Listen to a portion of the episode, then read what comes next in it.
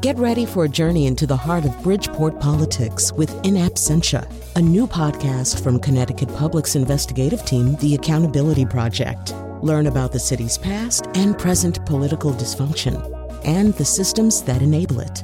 Tune in wherever you get your podcasts. Funding provided by Gregory Melville and Susan Fox and Kathleen Bromage. Welcome to Seasoned. I'm Marisol Castro. And I'm Chef Plum. Don't know about you, but the kind of cooking I want to do right now is simple and fresh.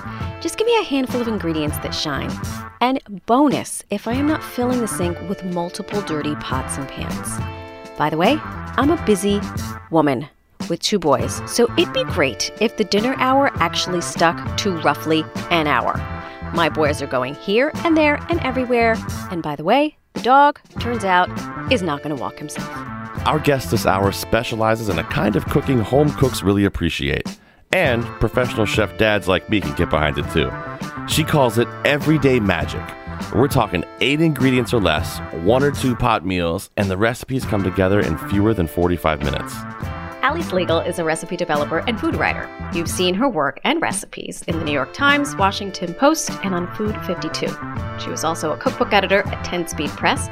She's the author of the book I Dream of Dinner So You Don't Have to Low Effort, High Reward Recipes. Ali Slagle, welcome to Season. Thank you for dreaming of dinner. My absolute pleasure. Thank you so much for having me, too.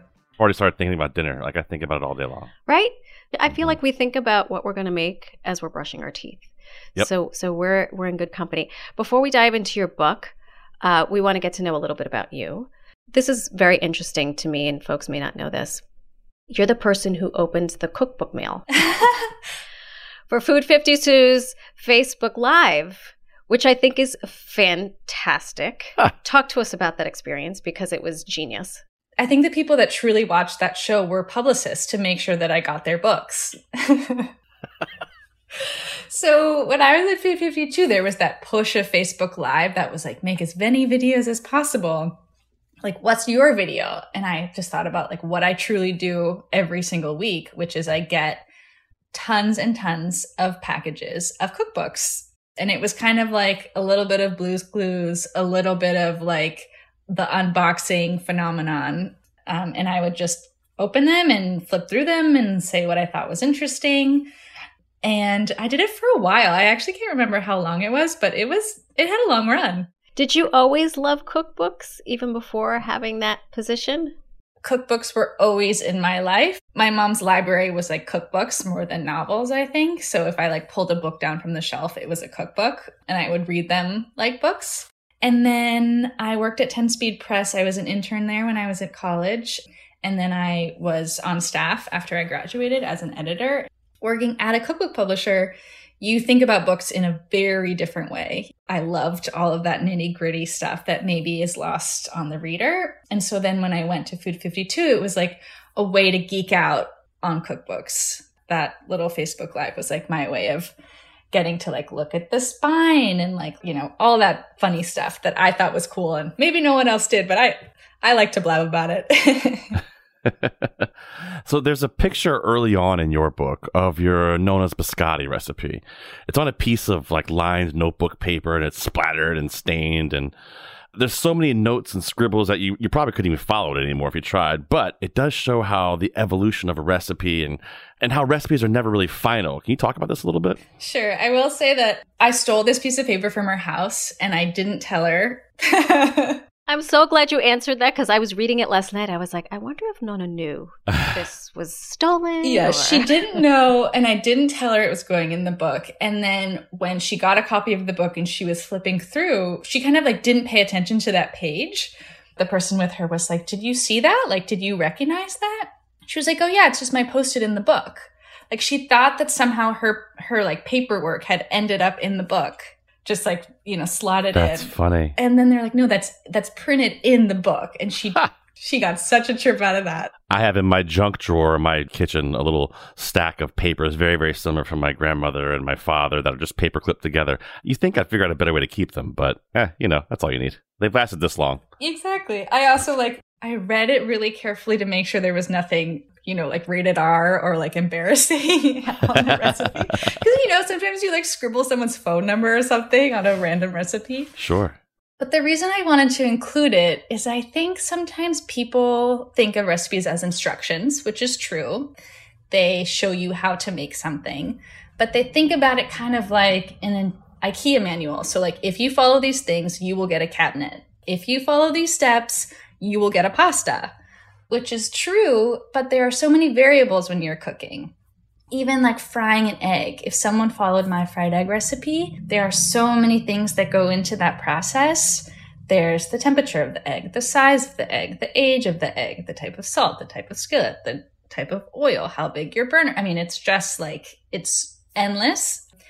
And so I wanted to acknowledge that if you make my recipe, it might not come out how I made it. And even if I made my own recipe, it might not come out how I made it.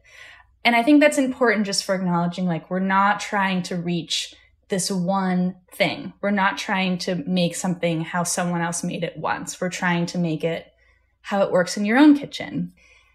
And that felt important just in terms of like embracing personal flair and embracing what happens in your own kitchen. But also, a lot of times I think when you have food photography, people are like, well, my dish doesn't look like that dish. And that's true for many reasons, but it, that's still okay. Like what's in the dish is just how it looked one time it was made.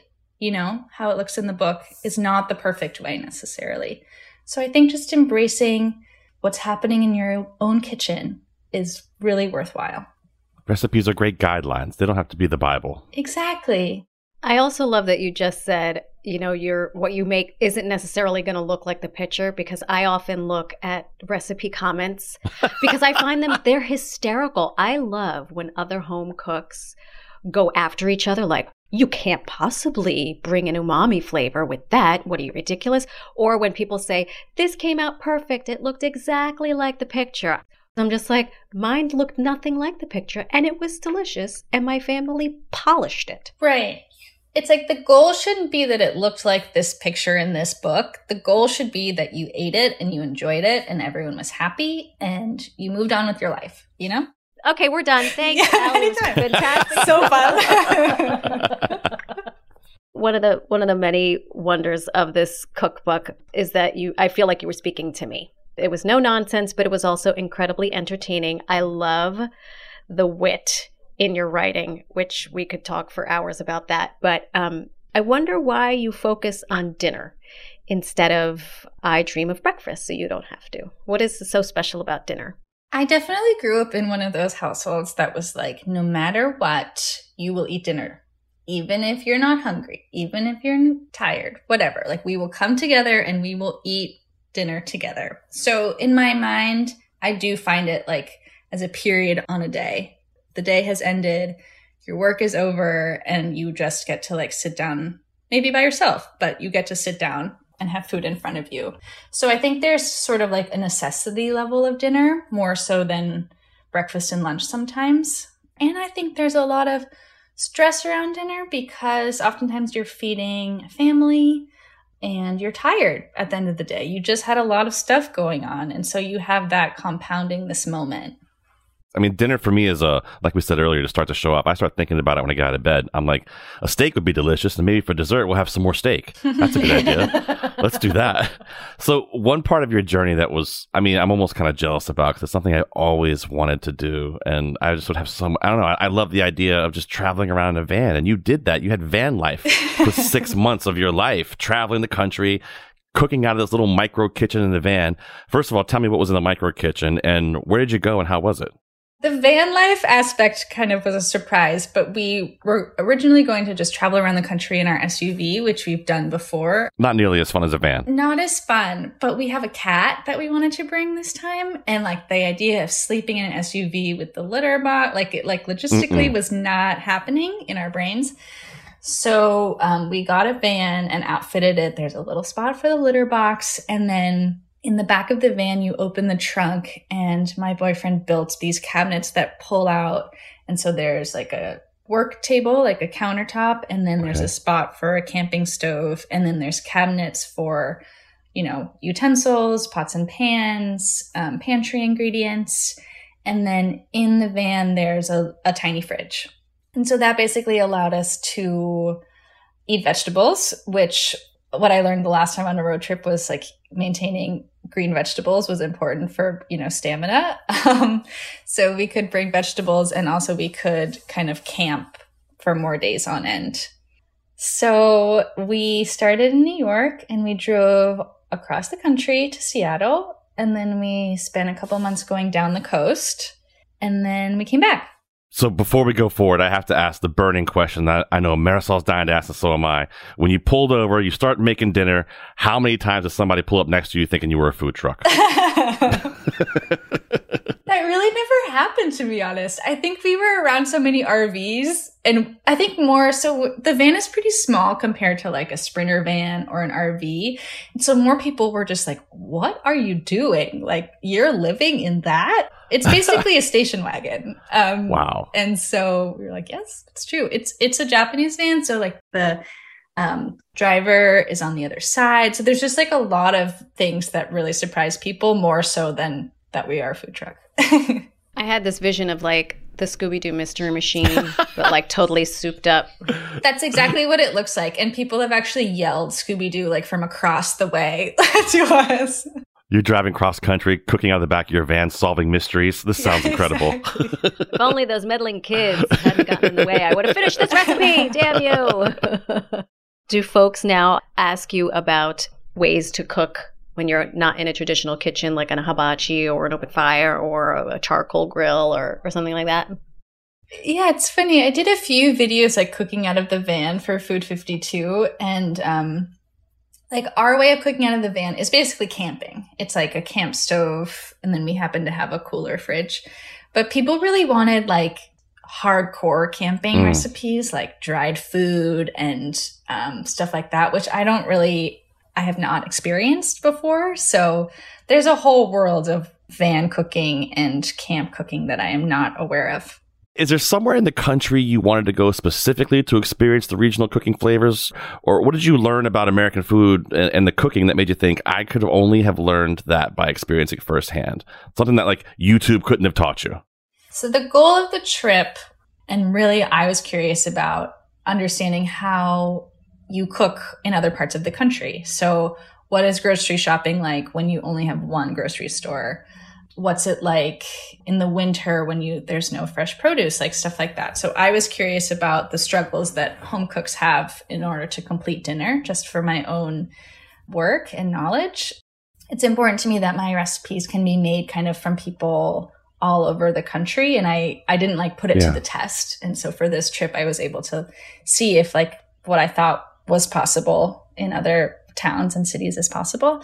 So I would say like eating local food wasn't super a priority and we were driving at a pretty fast clip. So I can't say I like got to taste like specialties of various places, but I do think there's something really special about like going to the place you hadn't planned. Like you're often surprised. It's often great. That one place in Wyoming was a diner and we ordered like eggs and bacon and hash browns. And then the woman was like, Do you want a side of one pancake?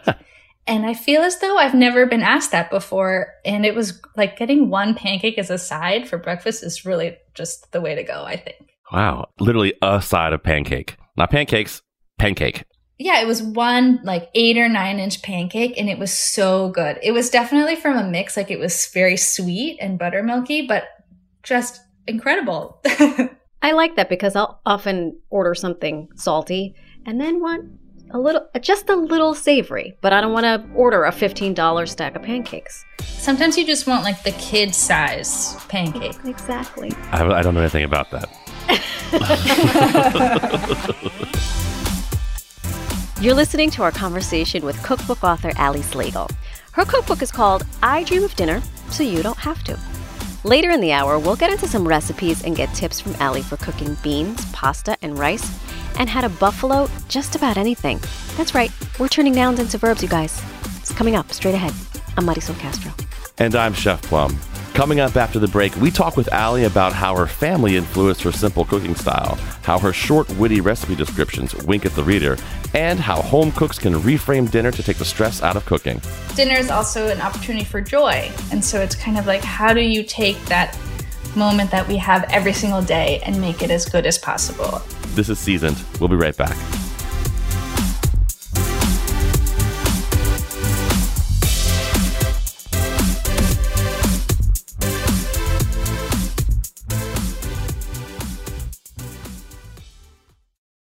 Support for this podcast comes from Hartford Healthcare. Elevating Health is funded by Hartford Healthcare. Loneliness can be a significant health risk to people of all ages. Dr. Laura Saunders, a psychologist from Hartford Healthcare's Institute of Living, talks about social isolation and why we need to connect in person loneliness actually is a pretty significant health risk for people that struggle with social isolation. It affects their blood pressure, it affects their immune system, it affects your willingness to get up and get out, and can cause some not just emotional issues, but health problems as well. You're not alone. Dr. Saunders explains how important it is for us to look to others and get out of our comfort zone. I like to talk about social isolation as not just that individual's problem, but it's a community problem or it's a family problem. We need to connect with others. We can take space at times as well, but we need to step out of our comfort zone and do things to connect with other people. It's life saving. For more information, go to ctpublic.org slash elevating health. Welcome back to Seasoned. I'm Marisol Castro. And I'm Chef Plum. Our guest for the hour is food writer and now cookbook author, Ali Slagle. Ali is a frequent contributor to the New York Times and the Washington Post. She was previously on the creative team at Food 52. We're talking with Ali about her cookbook, I Dream of Dinner So You Don't Have to. Low effort, high reward recipes. It's the kind of cooking we're into right now. Ali, earlier we talked about that now infamous biscotti recipe the loose leaf page that is in your in your cookbook and clearly your your nonna and your mom had a great influence on you. I wonder if you could talk to us a little bit about that. How and why did they shape the way you cook and what you cook? Yeah, it's um I've been asked this a lot and it's a very hard question for me to answer. I don't know if any of you feel like this, but you know, hopefully someone when you were growing up cooked for you and for me it felt very mundane. Like it was just every day someone was cooking food, but I think it is the everydayness of their cooking that I wanted to kind of capture in this book. That, you know, as a someone who's developed recipes for their job, you're often like developing recipes, like you're creating this idea, but really it's about kind of the spontaneity and the immediacy of cooking for people every day that I wanted to capture here. So they they're very straightforward people and cooks. Um, they won't waste time with like garnishes or oftentimes a side dish. Like it's like we're making food and we're putting it on a plate and we're eating it, you know? but at the same time, their food was extremely delicious, like so simple and so delicious and uncomplicated. They they are those annoying people that people are like, "How did you make this?" And it's like, "Well, it was salt and pepper and olive oil, right. you know, but, but I think there is something to that. If you didn't grow up in a food family, there is something to that sort of cooking that's worth sharing and worth writing about. So that's kind of what I wanted to capture in this book. Well, kind of touching on that, I want to give listeners a sense for how I Dream of Dinner is set up. So the book structure is super traditional. I mean, there's chapters for different ingredients, eggs and beans and pasta, protein. The list for the ingredients are not traditional at all. You call for specific amounts and measurements in the instructions, but not in the actual ingredient list like other recipes would do. Why is that? When I first started cooking out of cookbooks when I was a kid, I often would cook I would bake because I just like wanted sweet things, so it wasn't like cooking for life. Um, but no one taught me like how to how to work through a recipe, like how to read it. So I didn't understand that in the ingredients list, you have chopping instructions or prep instructions and even the measurements. I didn't understand that you're quote unquote supposed to do that first, like measure the thing, put it in a bowl, measure a thing, chop it. So when I would cook as a kid, it would say like, add the peas and then you'd go to the ingredient list and you'd see quarter cup of peas and then I would measure uh-huh. it, right? So, um, that's just naturally how I cooked and also how my mom cooked. And then you don't have all these little meat bowls that you have to wash at the mm-hmm. end. So I wanted the structure of the recipe to kind of capture that process, um, which I find to be a little bit more fluid. So the idea is that the ingredients list more becomes a shopping list. So you can kind of scan the list and see like, do I have this thing? Do I not have this thing? What do I need to go get? The other thing is like, authors always say you really should read the recipe through first. So by nudging the measurements into the recipe, it is sort of a forced hand that it really is good to read the recipe first. So the goal is then you kind of skim the recipe. The ingredient measures are in bowls. You can skim it and see what measurements are. Or if you don't read it through first, it's fine. You will measure something in the process of the recipe and you might not have enough. But I think like, I don't know, I'm sure you've cooked something where you're like, oh my gosh, I don't have the right measurement. And I think in that moment is when you actually start cooking for yourself and understanding flavors and substitutes. And that's when you can develop your own sense and confidence in the kitchen. As a chef for 30 years, my rule of thumb is to always read down at least to step two. at least step two. well, I was I was looking through as I was waiting for my tomato jam poached cod. Take that, Chef Plum to finish yeah. to finish last night. I was looking through your through your cookbook and I I said out loud, "Oh, look at you, Ali, forcing me to read the recipe." And my boyfriend said, "What are you talking about?" And he looked at it. He goes, "This is how they should be. I like this. This is how they should all be." so, you at least have two people who co-sign to that that motive. It definitely was a risk. Some people are are very revolted by it, but I think you just have to try it. Just open your mind. Yeah. Um, I mentioned earlier about the writing and how witty it is, and I think Plum, you can attest to this. We've read countless cookbooks, yeah. where there is a backstory or uh, you Always. know uh, some sort of something in there at the top, and you take the opposite approach. You give us these footnotes. I did the one about the, the, from the recipe creamed leeks and eggs quote to soothe babies and large adult children from your omelets quote an envelope with confetti inside I mean, Ali Slagle, can I peel back your skull and poke around in there? What? how, why this? How did you come up with these fantastic turns of phrase? A mosh pit of creamy, gooey beans. Let's go. Ship diving encouraged. It's just word soup, like swirling around up there. You know, it's like, I'm sure like some grammar people are like, this book is again revolting, but um, my my feeling- no, I'm a former English teacher and self self promoted grammarian, and I I promote this one thousand percent. Thank you. It was copy edited and proofread, so it's not that. Yeah. Okay. So my, you know, I think headnotes really do have a purpose in many books. Um, but I also think there are so many weeknight cooking books out there, quick and easy books out there.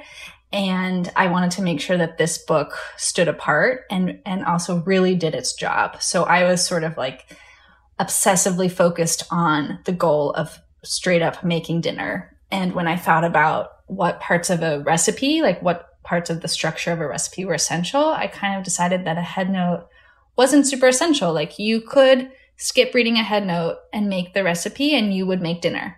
And sure you would understand maybe more about it if you had read the head note, but you made a you made a great dish regardless.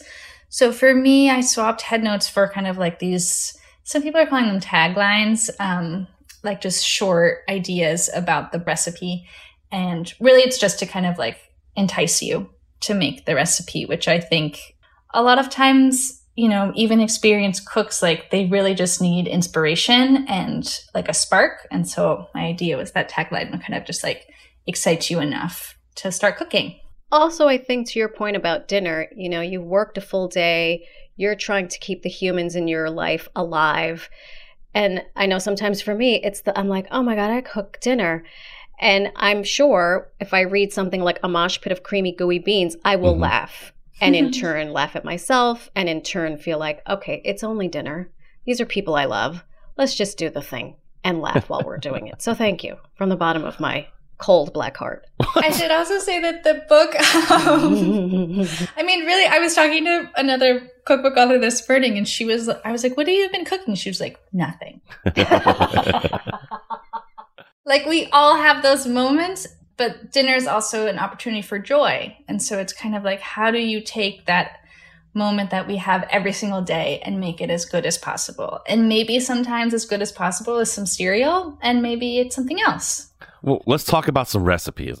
Uh, you start the book with more than a dozen recipes with eggs. And these aren't like fried eggs or egg sandwiches or like breakfast for dinner type recipes. There's some really savory, satisfying dinners here. I'm thinking specifically of that coconut curry with swirled eggs. And as a professional chef, I love that. It sounds amazing. Coconut curry with swirled eggs.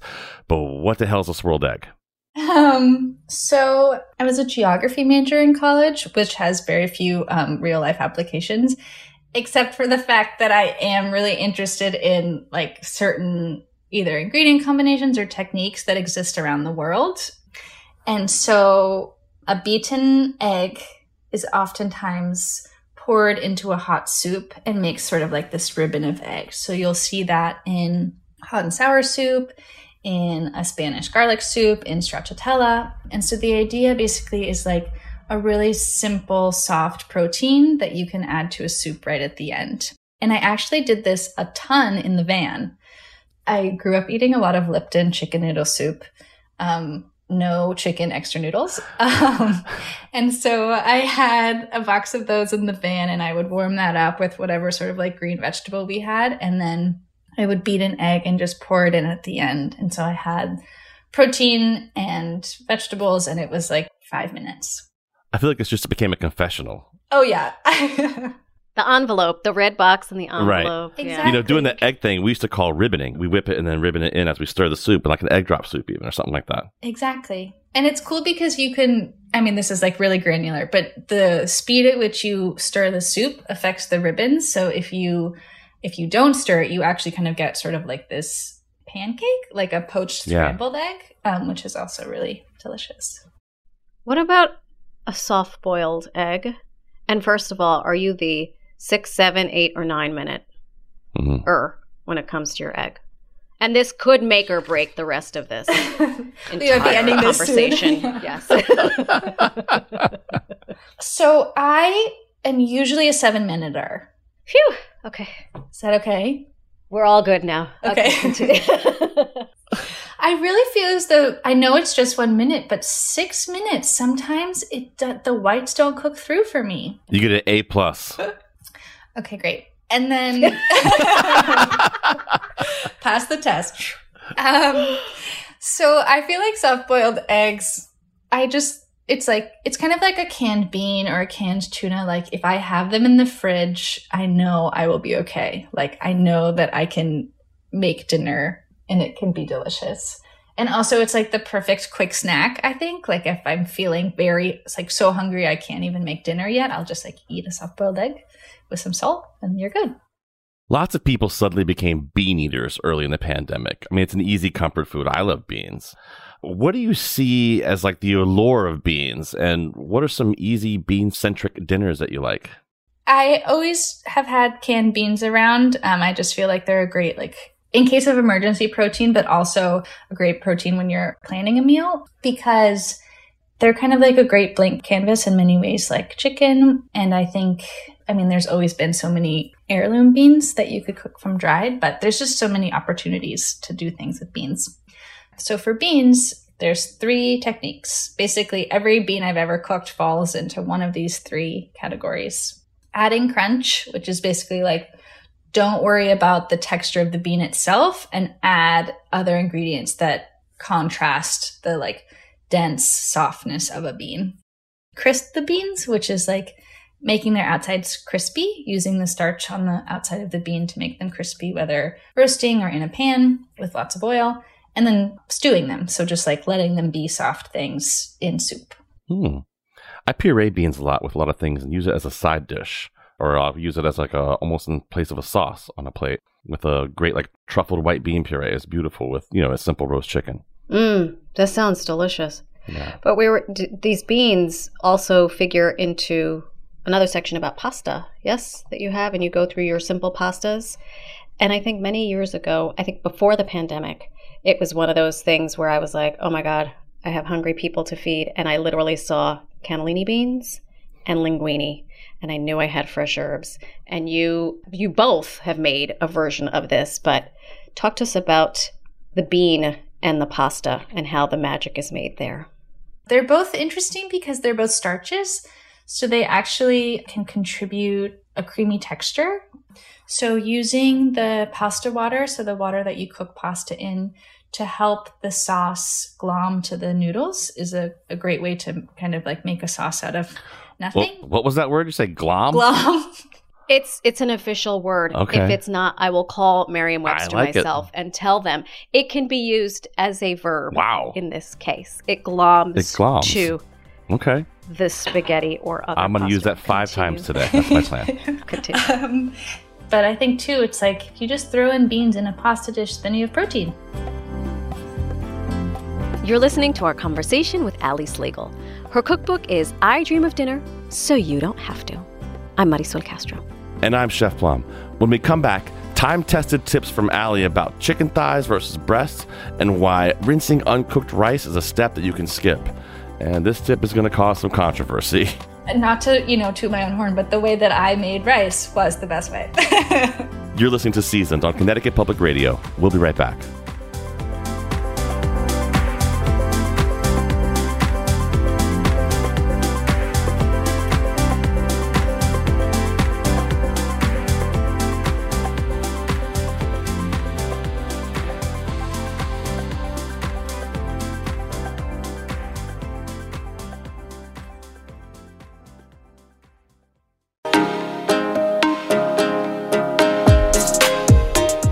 Welcome back to Seasoned. I'm Marisol Castro. And I'm Chef Plum. We're spending the hour with Ali Slagle talking about her first cookbook, I Dream of Dinner, so you don't have to. We love a good cooking hack on this show, so we asked Ali about her recipe for mushroom orzo. Get it?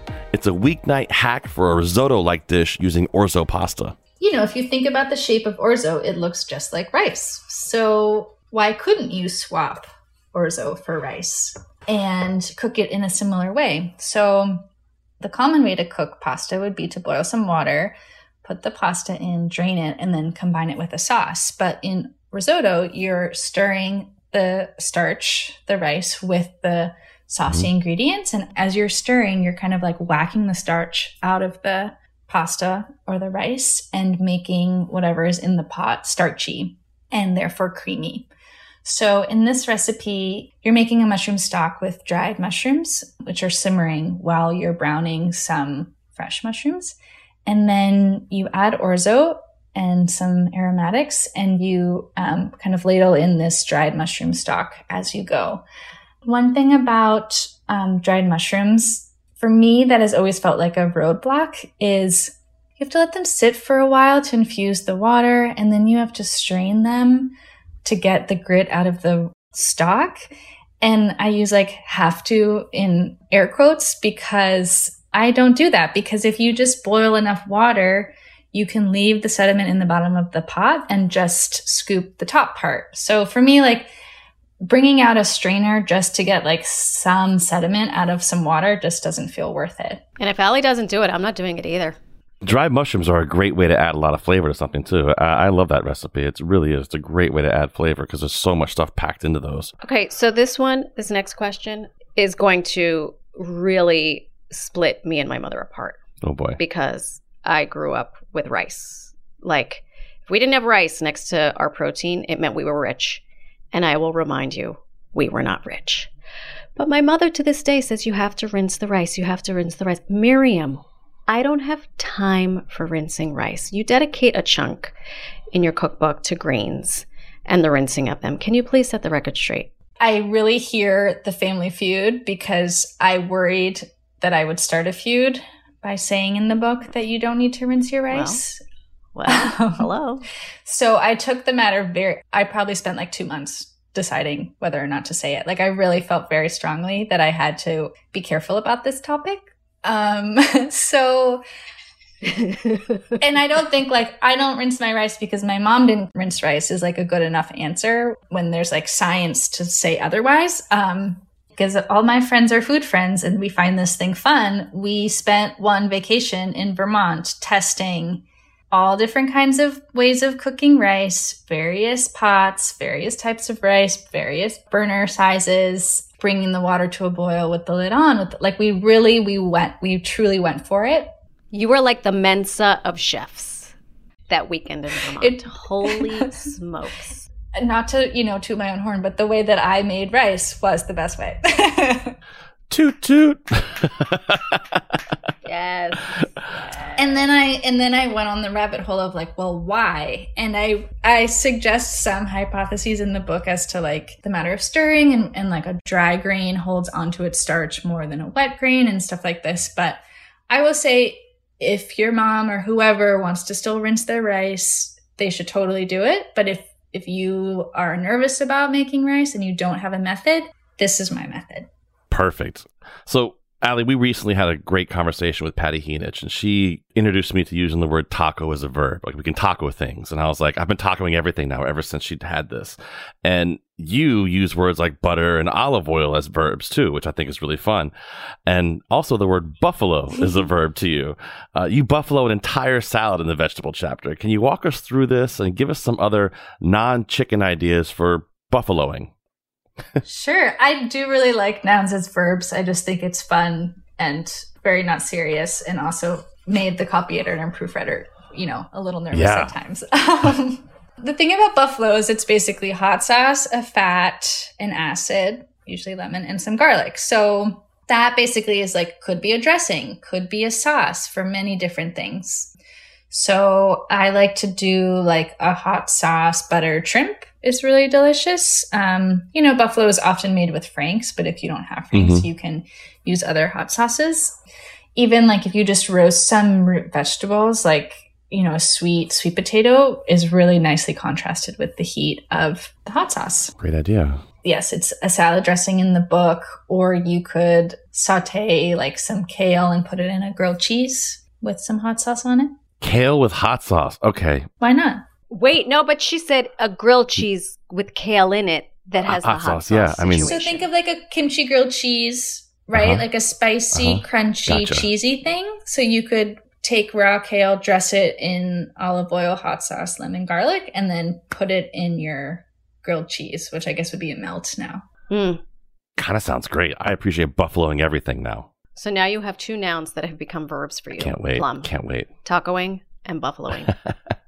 this is another debate, which I'm glad you've settled for me. Uh, you know, Ali, can we be best friends? Because I feel like all these culinary debates I have are now, I'm going to just say I do it because Ali said it was fine. I've been doing it my whole life, but chicken thighs. I'm sorry, chicken breasts, they have no redeeming quality. Boring. Even if it's in a chicken cutlet. I mean, even that, eh, eh. But I get it. Some people are like, oh, the chicken thigh is hard to make on a weeknight. To which I say, you're crazy Mhm. and you're cooking it wrong. Talk to us about why the thigh over the breast, and please tell us what schmaltzing is. there are no chicken breasts in this book at all because I just You're here. I I understand that they're faster, but I also think they're really hard to mess up. And by mess up, I mean that they get too dry and they don't have a lot of flavor. So I think chicken thighs kind of like solve all of those problems. I also think like when I was first learning how to cook in college, I was always worried about like endangering myself with raw chicken. There was this pressure to like cook chicken breasts perfectly so that they don't dry out. But with thighs, like you can just keep going just to make sure they're truly cooked through and they'll still come out flavorful and juicy. So I think they're really worthwhile. So my like go-to chicken cut would be a boneless, skinless chicken thigh. If I want to do sort of a longer endeavor, I will go for a bone-in skin on chicken thigh.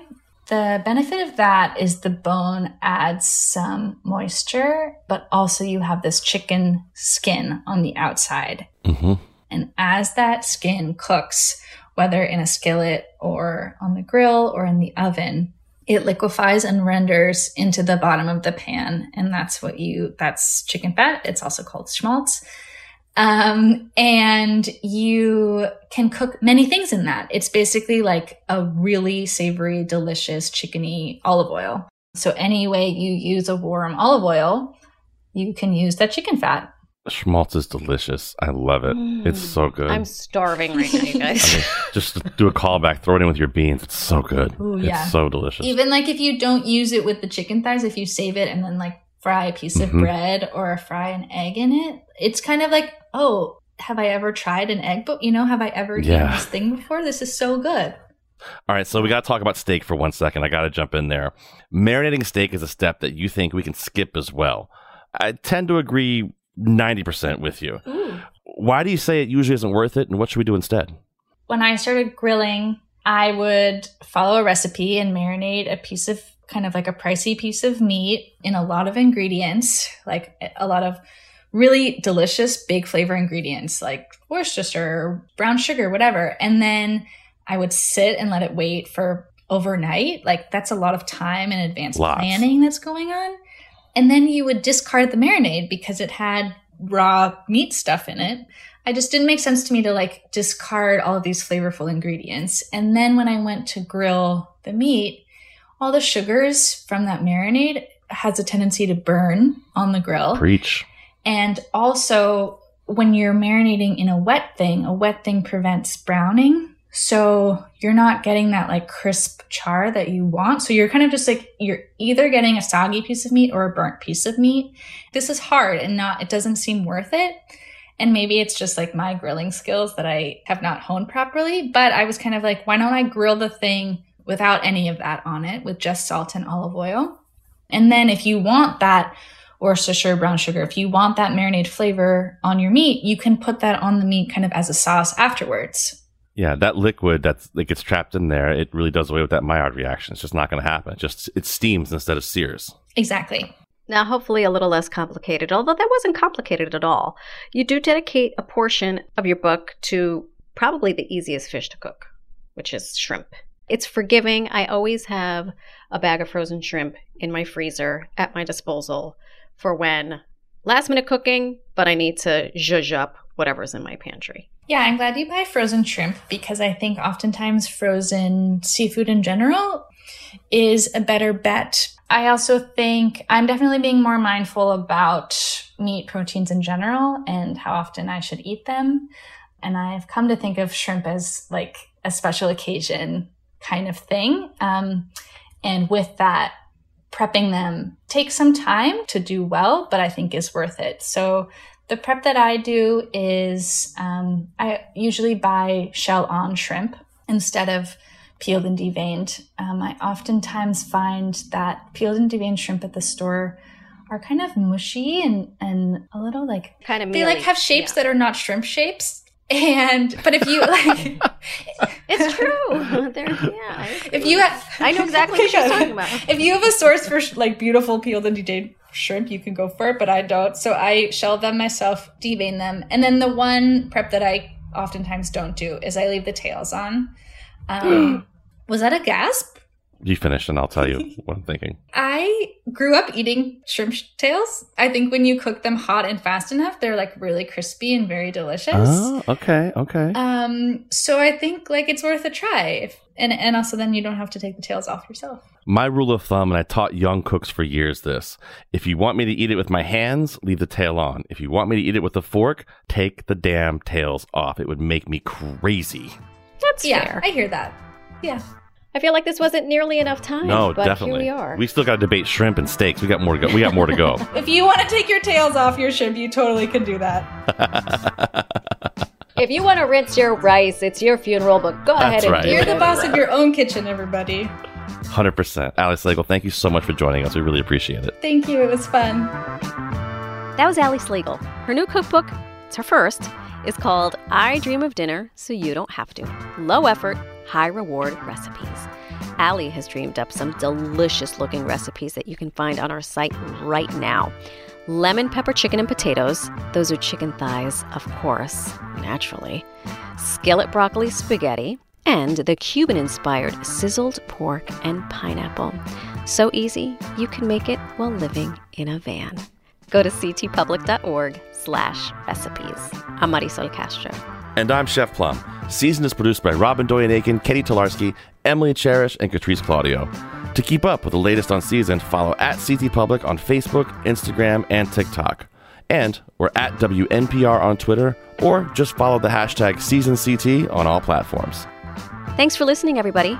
You can catch past episodes of Seasoned on Apple Podcasts, Google Podcasts, Spotify, Stitcher, or wherever you get your podcasts. Subscribe and never miss our conversations with people making great food and drink in our state and beyond. See you next week.